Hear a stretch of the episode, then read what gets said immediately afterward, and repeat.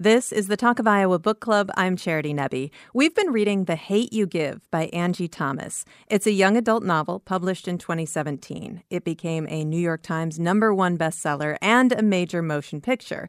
It is also one of the most challenged or banned books in the United States, including right here in Iowa.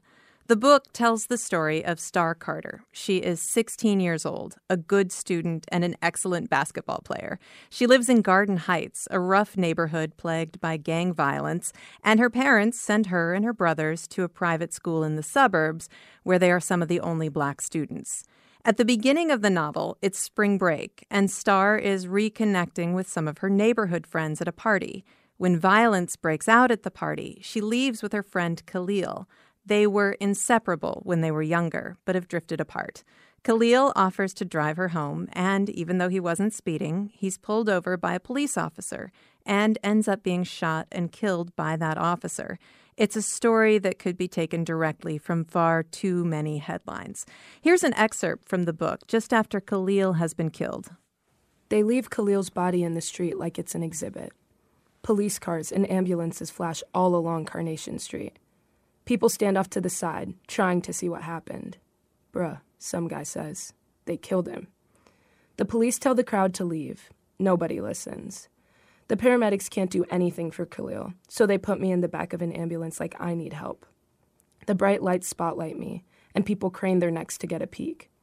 I don't feel special. I feel sick. The cops rummage through Khalil's car. I try to tell them to stop. Please, cover his body. Please, close his eyes. Please, close his mouth. Get away from his car. Don't pick up his hairbrush. But the words never come out. one fifteen sits on the sidewalk with his face buried in his hands. Other officers pat his shoulder and tell him it'll be okay. They finally put a sheet over Khalil. He can't breathe under it. I can't breathe. I can't breathe. I gasp and gasp and gasp. Starr? Brown eyes with long eyelashes appear in front of me. They're like mine. I couldn't say much to the cops, but I did manage to give them my parents' names and phone numbers. Hey, Daddy says. Come on, let's go. I open my mouth to respond. A sob comes out. Daddy is moved aside, and Mama wraps her arms around me. She rubs my back and speaks in hushed tones that tell lies. It's all right, baby. It's all right. We stay this way for a long time. Eventually, Daddy helps us out the ambulance. He wraps his arm around me like a shield against curious eyes and guides me to his Tahoe down the street. He drives. A streetlight flashes across his face, revealing how tight his jaw is set. His veins bulge along his bald head. Mama's wearing her scrubs, the ones with the rubber ducks on them. She did an extra shift at the emergency room tonight. She wipes her eyes a few times, probably thinking about Khalil, or how that could have been me, lying in the street. An excerpt from The Hate U Give by Angie Thomas, read by Jane Abraham, one of our expert readers, who I will introduce in just a few minutes. The rest of the book follows Starr as she tries to cope with the loss of her friend, with the trauma of witnessing his death, navigating her complicated life, and finding her voice as an activist. The book is Angie Thomas's debut novel. She was working as a secretary at a church in Jackson, Mississippi when she wrote it, and miraculously found her agent through Twitter. The book was inspired by real life and by the Black Lives Matter movement. It has sold millions of copies, and we're going to dive into this book with three expert readers. Caleb Rainey is here. He is a poet, spoken word artist, educator, and activist. He's published two collections of poetry, Look, Black Boy, and Heart Notes. He writes and performs as the Negro Artist, and he is the founder and program director for I C Speaks, a high school spoken word program in Iowa City. Caleb, hello. Hi. Thank you so, so happy to be here. Well, thank you so much for being here. And you first read this book in twenty twenty, shortly after the murder of George Floyd. Tell me what mm-hmm. drew you to this book in that moment.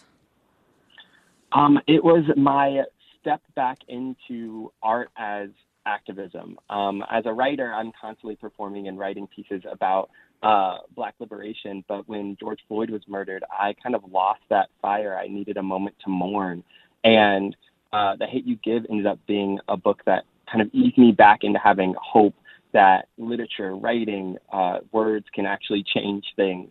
Uh, because as I stepped into the book, I realized, like, yes, it is having the conversations um, and making it accessible for people to really wrap their heads around things that are plaguing me along with my community.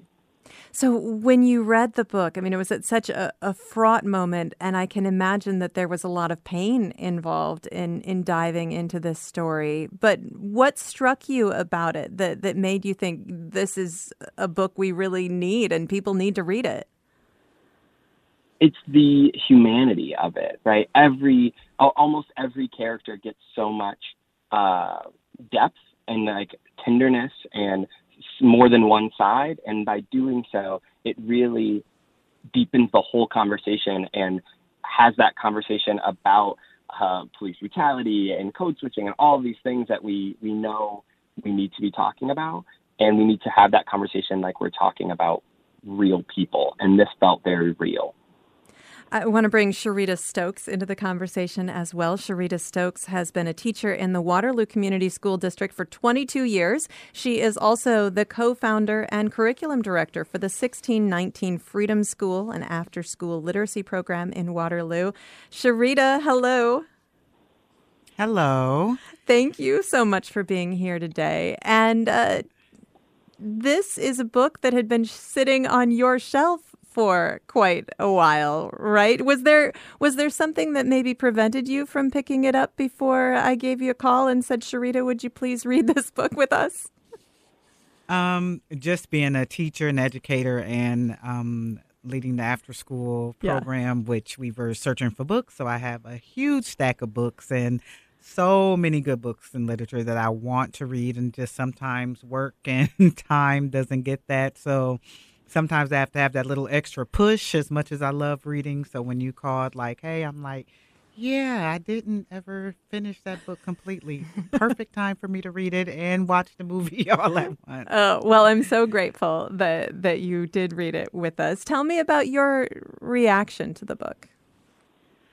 I thought it was excellent. I thought it was very well written. I thought the characters were just, like, sometimes you read a book and the characters are just like right there. You could visualize everything that you're reading in the story. The characters were real. I could relate to the characters. I can think about experiences of people that I know that could relate to the characters.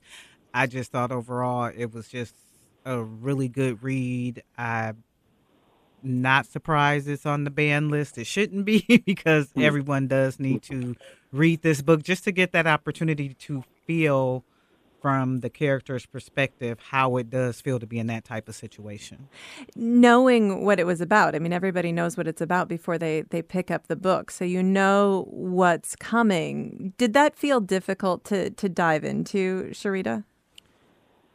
Um, it's always hard to talk about um, this type of subject just because it's so still blatant in America. You would think in this time and age it wouldn't be so much because people know about it. It's been drawn attention to, but it's still just kind of heart-wrenching every time you have to read or see or hear a story of a young black male being killed by the police, whether it's in real life or fiction. It's still kind of a gut punch. Yeah.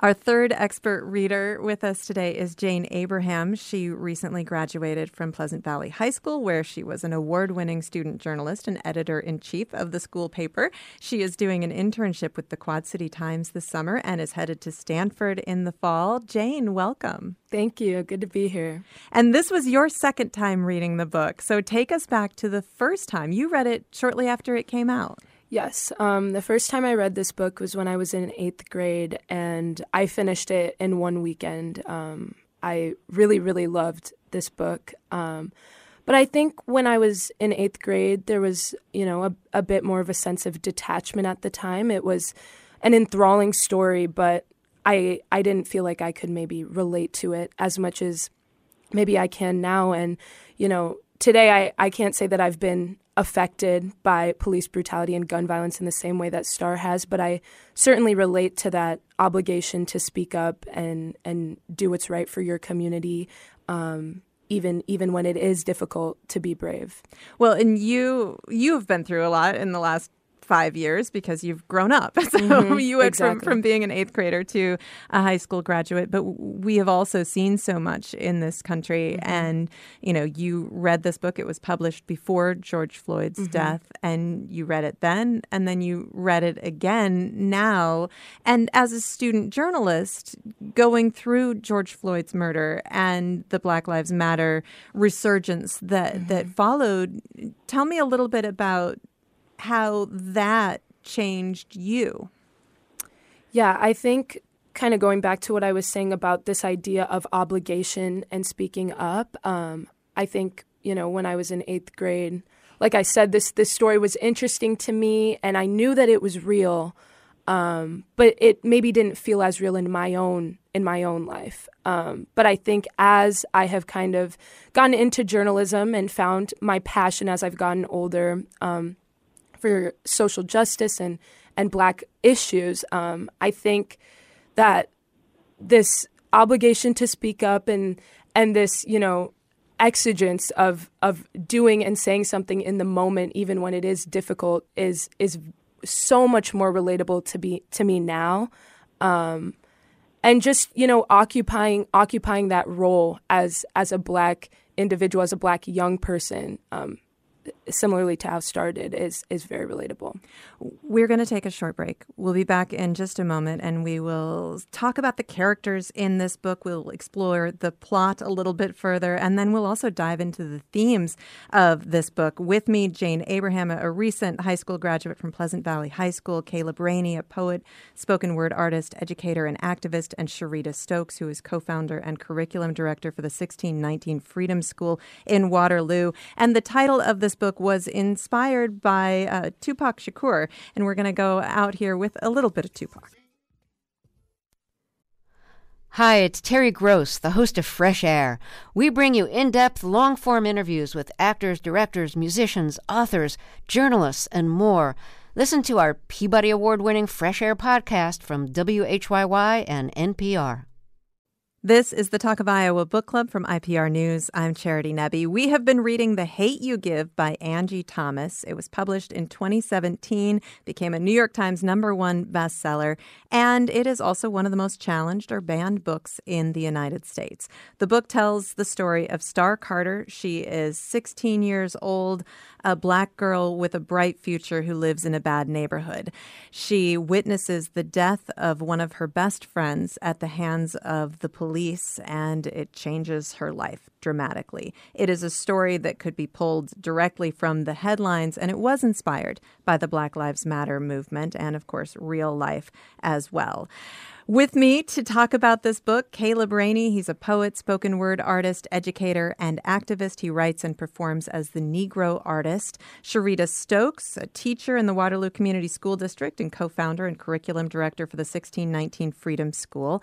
And Jane Abraham, who recently graduated from Pleasant Valley High School and is doing an internship with the Quad City Times this summer. She's headed to Stanford in the fall.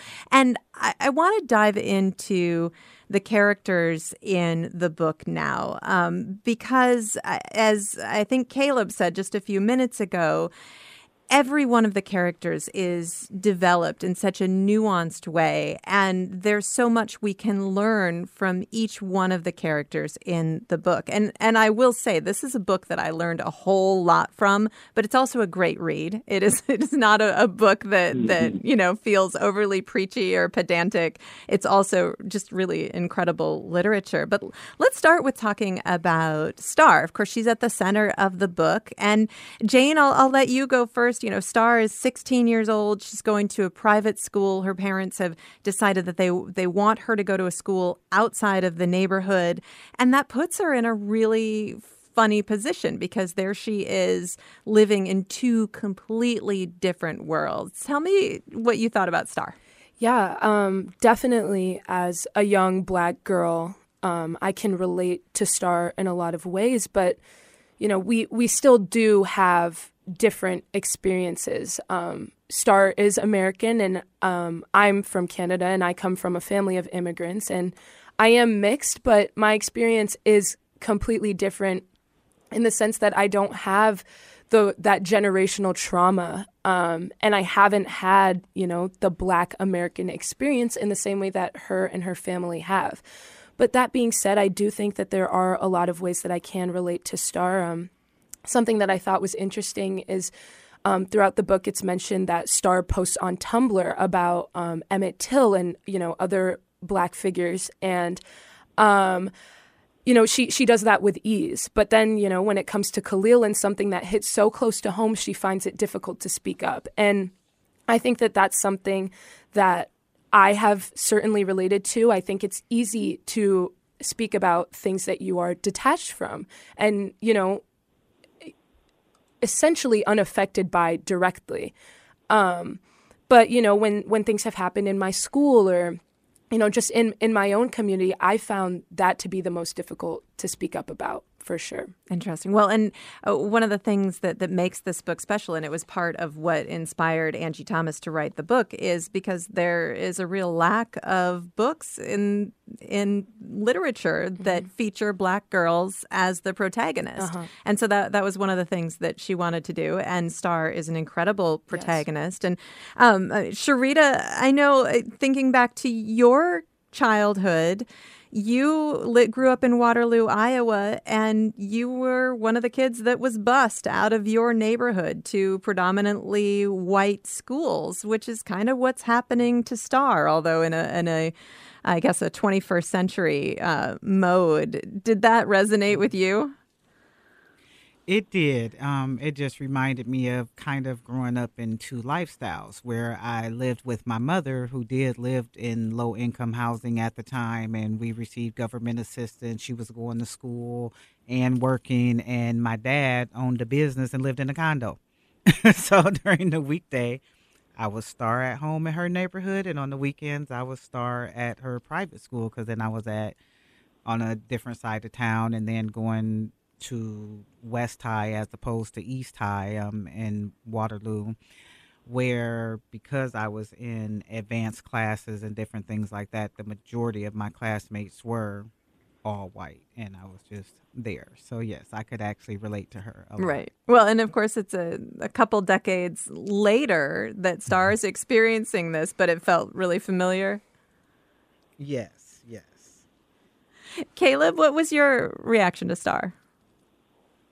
I love Starr.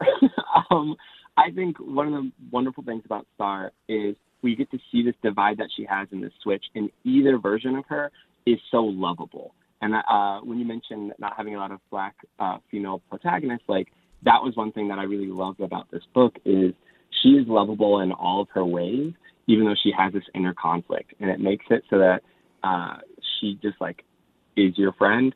Um, and then it helps those who don't have that experience, I'm guessing, extend into understanding this this code switching and this switching between being two different people. And that's something that I definitely understood. I had a very similar experience as being, you know, the only Black and white. Caleb, your uh, your phone line is breaking up on us just a little bit, but we'll we'll talk more about code switching in just a moment. Why don't we um, reconnect Caleb's line, and we'll probably get a, a clearer connection here in just a moment. Uh, but let's talk about some of the other characters. So Starr is at the heart of this novel. She's got an older brother named Seven. She's got a younger brother named Sakani, and her parents are a a loving couple. They are very together. Her dad, Maverick, is a lot of people's favorite character, I, I think, in the novel. In fact, Angie Thomas went on and she wrote a prequel all about Maverick because people were like, we need to know more about this guy. And Maverick has gone through a really difficult childhood. He uh, was involved with a gang, and he um, ended up going to jail for three years. He missed a, a big portion of his kids' lives. lives.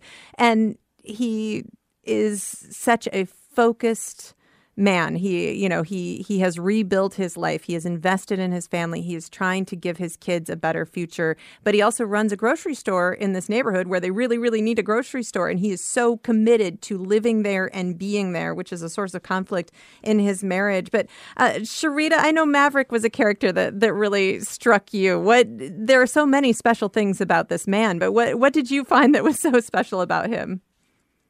Um, I just... enjoyed reading about Big Mav, um, according as they called him in the book. Um, as important as Starr is to the story, I believe Maverick is kind of the underlying heart of the story, because Starr wouldn't have the pride she has in being black without him, even though she was wasn't always able to express it um, initially. I just like the way Maverick kind of wove into a lot of stuff about the Black Power movement when he taught Starr the ten points, and he instilled pride in his kids. But even though he had a past that was kind of rough, where he chose to be in a gang and different things like that, he knew when he was young that that's what he needed to do to survive where he lived at. But he also knew as he became an adult and a father that those things needed to change. So I thought it was real powerful how he was able to not only help Khalil and then later help Devontae, but he was also able to kind of get the gangs to kind of help out with the situation and to kind of move together, besides King, but the rest of them to move together for a positive reason, to just kind of help combat some of that police violence and to initially protect Starr. He just kind of put me in the mind of Black Panthers and Malcolm X, and just how the strength that he had as a black man and that he put that onto his kids. And even the situation with him having a child with another woman, the way he handled that situation, I just think Maverick is the really good model of a black male in today's society. And he's also, I, I think he's also a tool that Angie Thomas uses to really help us understand uh, Black American culture in so many ways as well. I mean, I, I certainly learned a lot from his character. And of course, he's teaching his kids about the world at the same time. So, so it's pretty easy to to learn along uh, with him. Uh, what do you think about Maverick, Jane? Yeah, I think I, I really agree with what Sharita said about, you know, he he's going beyond that that stereotype of the black absent father. Um, I think I think in the beginning, or, you know, earlier in his life, he might have occupied that, but he does more and goes beyond that. And I think we see that trope so much in in various forms of media. And it's so refreshing to see someone, to see a character, a male father figure, go beyond that and overcome that.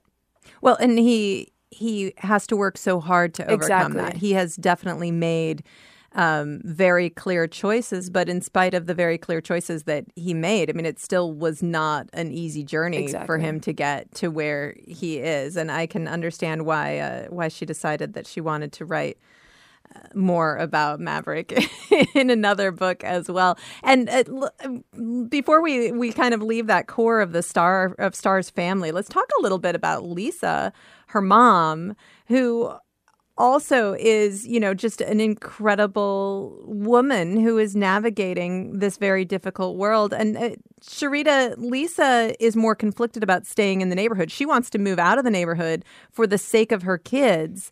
Um, Although she also is doing everything she can to invest in this neighborhood. I felt like uh, that that really told us so much, again, about um, her, but also about the the challenges that people who live in these neighborhoods face. Yes. A lot of times you want to be there because, like both Lisa and her husband felt like they were the good people in the community. They were people who could possibly make changes. But then on the opposite side, Lisa has to see the hurt of her daughter, seeing two of her friends killed by gunfire right in front of her. And so as a mom, that's kind of, first of all, that's the scariest thing in the world to yeah. even want to even think about. And so she's really conflicted, where she wants to protect Starr, even when she didn't want Starr to testify. She didn't want her to talk because she knew what type of backlash that would be. And just growing up in that area, she didn't know, is this going to happen to my daughter? What's going to happen? So I need to get her out of here. But then all these other kids also still need help, and this community still needs some people to not let it be overrun by gangs and violence. So it, it was a huge conflict for her. But I think in the end, they figured out it was best when Starr did find her voice. Yeah. Um, I think everybody accepted that. Well, and it's, uh, you know, we, we've talked a little bit about the different perspectives each of you bring to this mm-hmm. conversation with your lived experience. Of course, here I am, a forty-seven-year-old white woman who's never lived in inner city anywhere. Um, and that that storyline was one of the most edifying for me, because it's easy as an outsider looking in to think about um, getting out of that neighborhood as really the key to success and and the key to making it. And yet we also see the really beautiful things about this really tough neighborhood, the relationships that people have, you know, the neighbor who makes the very best cakes ever, mm-hmm. and, you know, how people are there for each other and supporting each other, and how it can be such a betrayal to leave and move on. I mean, Caleb, I know that's something you've given a lot of thought to. Absolutely. Um, 'cause, yes, I grew up in Uh, what would have been, I guess, the ghetto of, of my town. Um, and my parents eventually like had the ability to move out. And the conversation was, what do you do uh, when you care about a community and you know these people and these are real people? Uh, I think a lot of times the narrative from the outside is like, well, that's a bad place, so you'd want to get out of there. But when you start knowing the people and they are your friends and you hang out with them, uh, then it still becomes tricky to kind of want to just break away from that or turn your back on that. And so uh, similarly, like my parents had to, we moved out of that neighborhood for the sake of the kids, right? For us to be in a different school. Uh, but at the same time, my parents stayed in the neighborhood uh, and kept property there and continued to go to, you know, community forums and whatnot, because if we leave, if the people who know the people in that area leave, then who's fighting for us, right? Who's caring about us? Um, and so it's, it's a heavy like burden, where you become, um, you carry your community and you care about your community in a way that often uh, people outside of the area or the neighborhood don't understand. Uh, but you know those people, and so you love them. Right. And well, and Uncle Carlos is a character who got out of the neighborhood, and uh, he grew up there. He is Lisa's brother, so the Starr's mother's brother, and he really was her father figure, uh, Starr's father figure early in her life, because her dad was in jail. And so Uncle Carlos lives in a nice house in the suburbs close to this private school and lives in the same neighborhood as a lot of Starr's and Seven's friends in that neighborhood. He's also a police officer who's on the same force as the man who shot Khalil. So he's in such a an interesting position. And Caleb, I know that was a character that, that really stood out to you. He really did, because I think Uncle Carlos is the biggest example of uh, going along with the gradual effect. The, the things that we're recommended to do as Black people is, you know, go in the system and help and be better within the system. And yet we watch Uncle Carlos be a part of that system.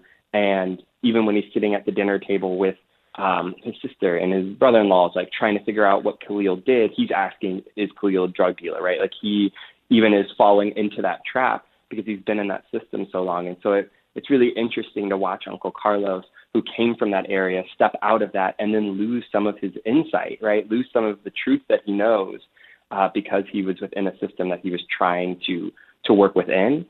Um, and so that just, he really fascinates me in that way, because I think he's a clear example of like falling trap of getting out and then forgetting uh, and needing to be reminded.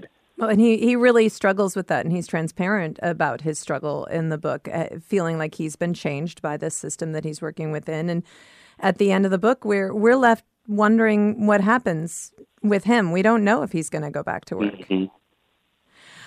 We are going to take another short break, and uh, we will talk more about The Hate U Give by Angie Thomas in a moment. It is a young adult novel published in twenty seventeen, and it follows the story of Starr Carter, a sixteen-year-old who witnesses one of her best friends killed at the hands of a police officer. It's one of the most challenged or banned books in the United States, and Talk of Iowa listeners voted on it. They wanted to read The Hate U Give this summer, one of the banned books they wanted to read, and next month we will We'll be reading another banned book. We'll be reading The Absolutely True Diary of a Part-Time Indian by Sherman Alexie. We'll continue in just a moment with our expert readers, Jane Abraham, Sharita Stokes, and Caleb Rainey. This is Talk of Iowa.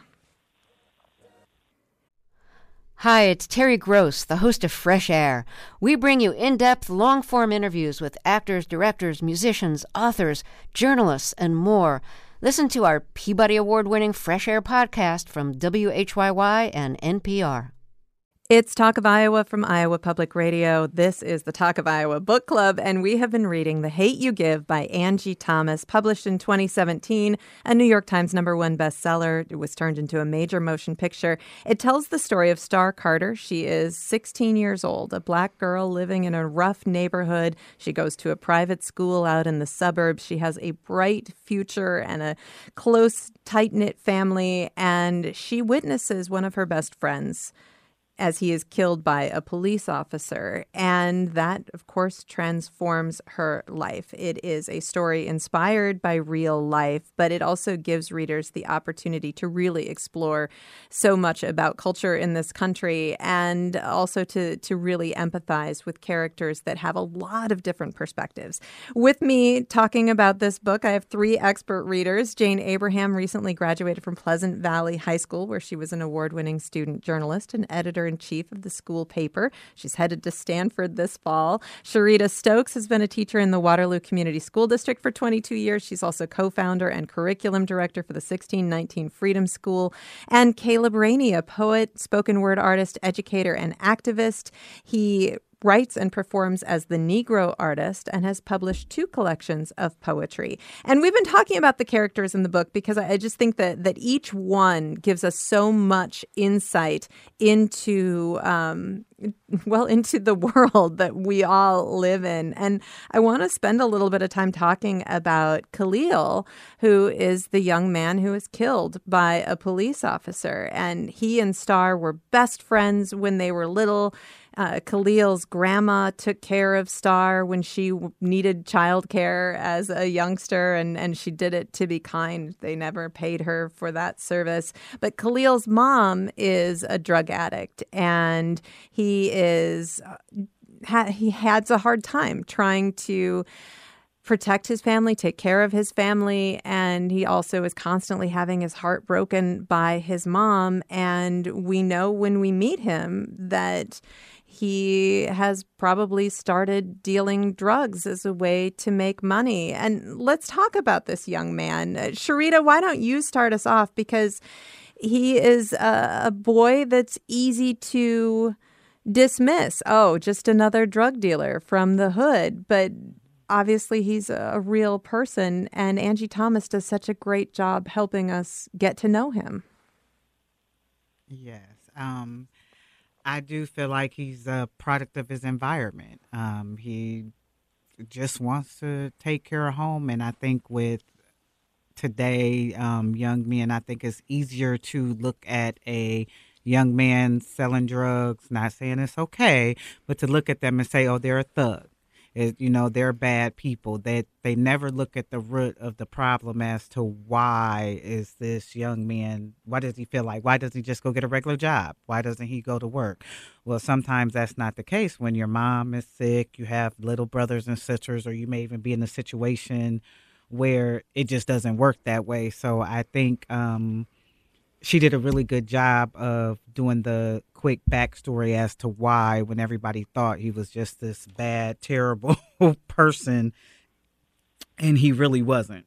Right. He was put into an um, impossible situation. Yes.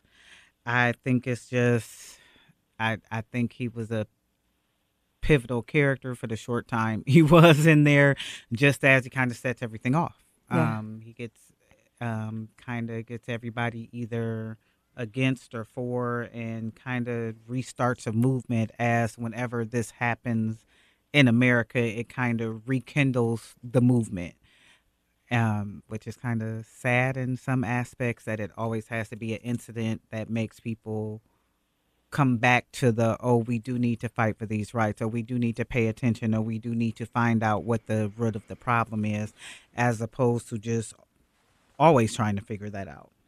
And when we meet Khalil, he's so engaging. Like, he's he's funny. He is smart. He is cute. He He's like all all yeah. good things. I mean, Jane, what were yeah. your thoughts about Khalil? Yeah, um, I think you know, as you said, instantly he's he's a charming character, and you know, just as quickly he's he's gone. Um, and I, I think that's very stunning to the reader because you grow so close to him so quickly, um, and then and then he's gone. Um, but what I do think is interesting, and this is something that Starr highlights, is even though as the story progresses, we kind of gain more insight into why Khalil got into selling drugs and maybe more justification. Um, even if he was a drug dealer, that that doesn't justify or warrant what happened to him. He doesn't deserve that just because he's a drug dealer. Um, and I really, really love that that, that that point was highlighted because, you know, maybe maybe to some readers, if if he was just, you know, a just a drug dealer, you know, this this murder would have been some somehow justified, but it but it wouldn't have been. It wouldn't have been at all. Yeah. Caleb, what do you think about Khalil? Yeah, I think the word charming was perfect. Um, he's exactly charming. And I also love that um, they show his inner conflict even in the short time that we have with him, right? He's, he's telling Starr he's got to talk to Maverick, right? Because something is happening that he he isn't okay with. And so there's this touch of um, touching on this concept of doing what you need to survive about, and yet he still was able to be charming, and he was still able to laugh, and he still cared about people. And so there's this humanizing aspect of him that we really love, uh, whether he's a drug dealer or not. Yeah. Well, and let's let's talk about the police violence in this novel. I mean, I've said it already a dozen times. This story could be taken directly from any number of headlines and was inspired by the stories of so many young Black men who have been killed by police in this country. And he's pulled over in, in a car. Um, the I think the reason was a taillight was out. At least that's what the officer said. And he wasn't speeding. He wasn't doing anything wrong. He wasn't armed. Um, but he ends up dead at the end of this interaction. Caleb, how does that scenario read for you? Ooh, it's a hard, it's a hard situation, especially with Starr as the narrator, and you're hearing her say, "Here are the rules," right? And talking about this conversation she had growing up with her, uh, her dad, and the same conversation that I had with my family of, what do you do when the police stop you? How do you deal with this? Because we know how much violence is right on the edge there, no matter what it is that you do. And so it's really hard to read because there are rules that Khalil is breaking, but at the same time, these aren't, he's not breaking them to be dangerous, to be aggressive, to be a threat in any way. He's leaning over to ask his friend, "Are you okay?" And that's reason enough to get shot. And there's so much anger that happens when I read that scene, so much frustration, but not at Khalil, which is where Starr kind of pushes it for a second, but at the officer for how how dare he go with that reaction when it just is unwarranted. Yeah. Jane, what was your uh, reaction to that scene? Yeah, it was it was definitely um, heartbreaking, and also having read, you know, the book for a second time this time around, it it it still had that same that same jarring, you know, af- effect on me.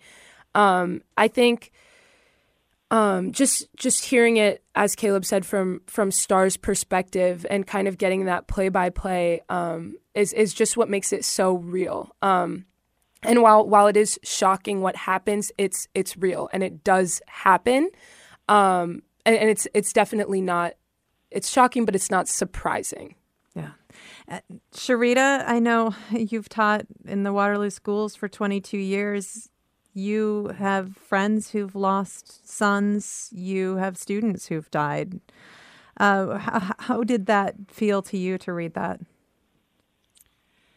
That's always hard to read, watch, or anything that involves a police shooting of a Black male. It's almost like when Starr said, "I can't breathe." It's like even reading it because you're visualizing it, and it brings back memories of me listening to my friends or finding out that my friends' sons were killed to gun violence. Um, it, it's just really hard. Um, it's just, but it's one of those things that you have to know. It's kind of like the hard conversation that you have to have. And even her sitting there like, do what the police officer says, do what the police officer says, do what the police officer says. I have a twenty-eight-year-old son and a twenty-six-year-old daughter, and both my kids know if they ever get pulled over for any reason, call me and put me on a speakerphone because I need to hear everything that's going on. And as a black parent, that's it's just scary when I do get those calls where it's like, Mom, I just got pulled over. And it's like, you can't breathe. So then reading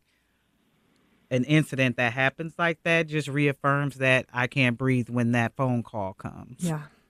Well, there, you know, I, I read this book uh, shortly after it came out because every guest that I had on our Talk of Iowa Books shows said this is one of the best books of twenty seventeen and you have to read it. So I, I bought it and I read it and my teenage daughter read it and they're absolutely right. It was one of the best books of twenty seventeen.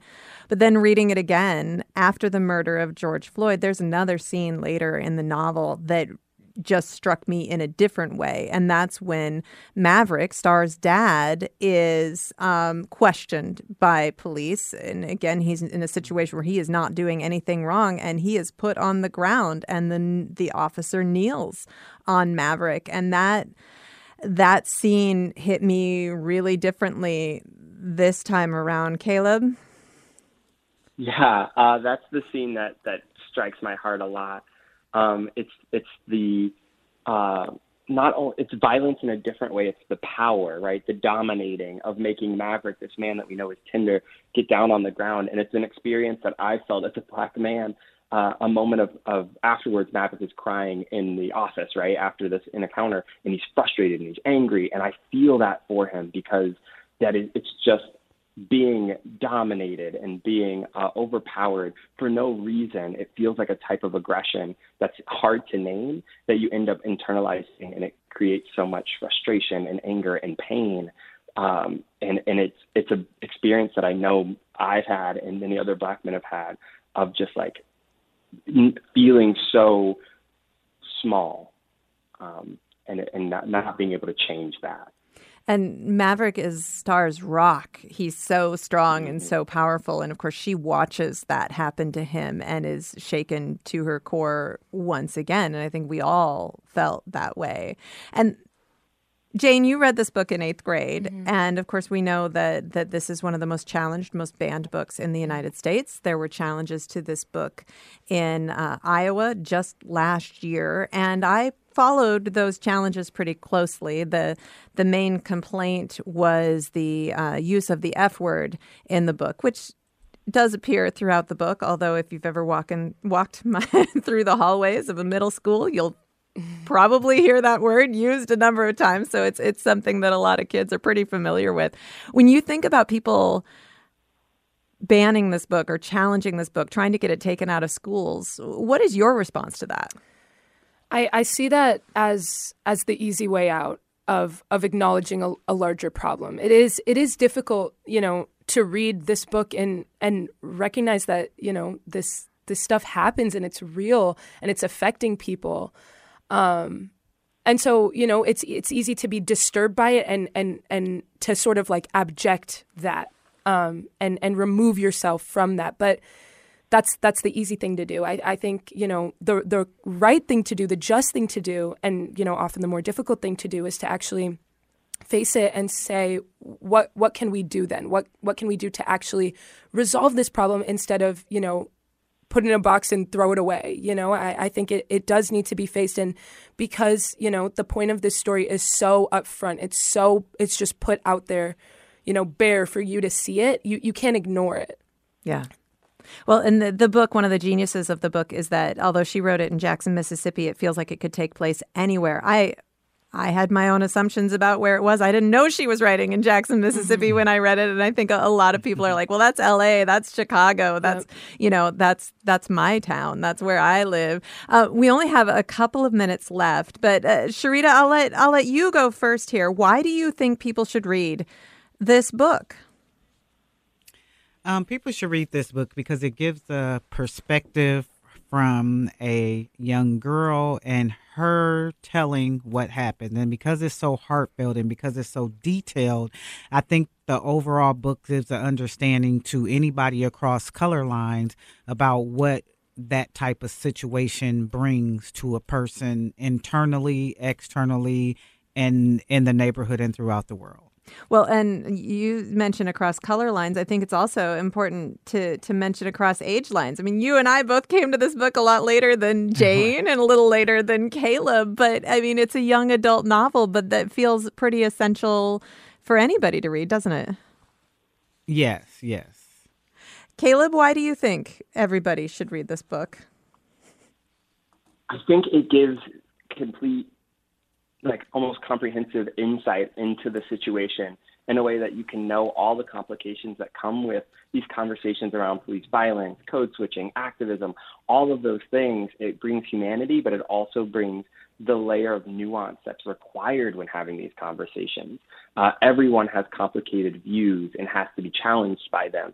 And even just in that act, reading a book that you watch characters be challenged is helpful for you as a reader. Yeah, and I I am struck just thinking back over the book. It it's such a fast read. You can get through it so quickly. It's so compelling. And then I think about all the different things that happen and all the things you learn about every character. I almost can't believe that all of that was fit into this one novel. Um, exactly. Yeah.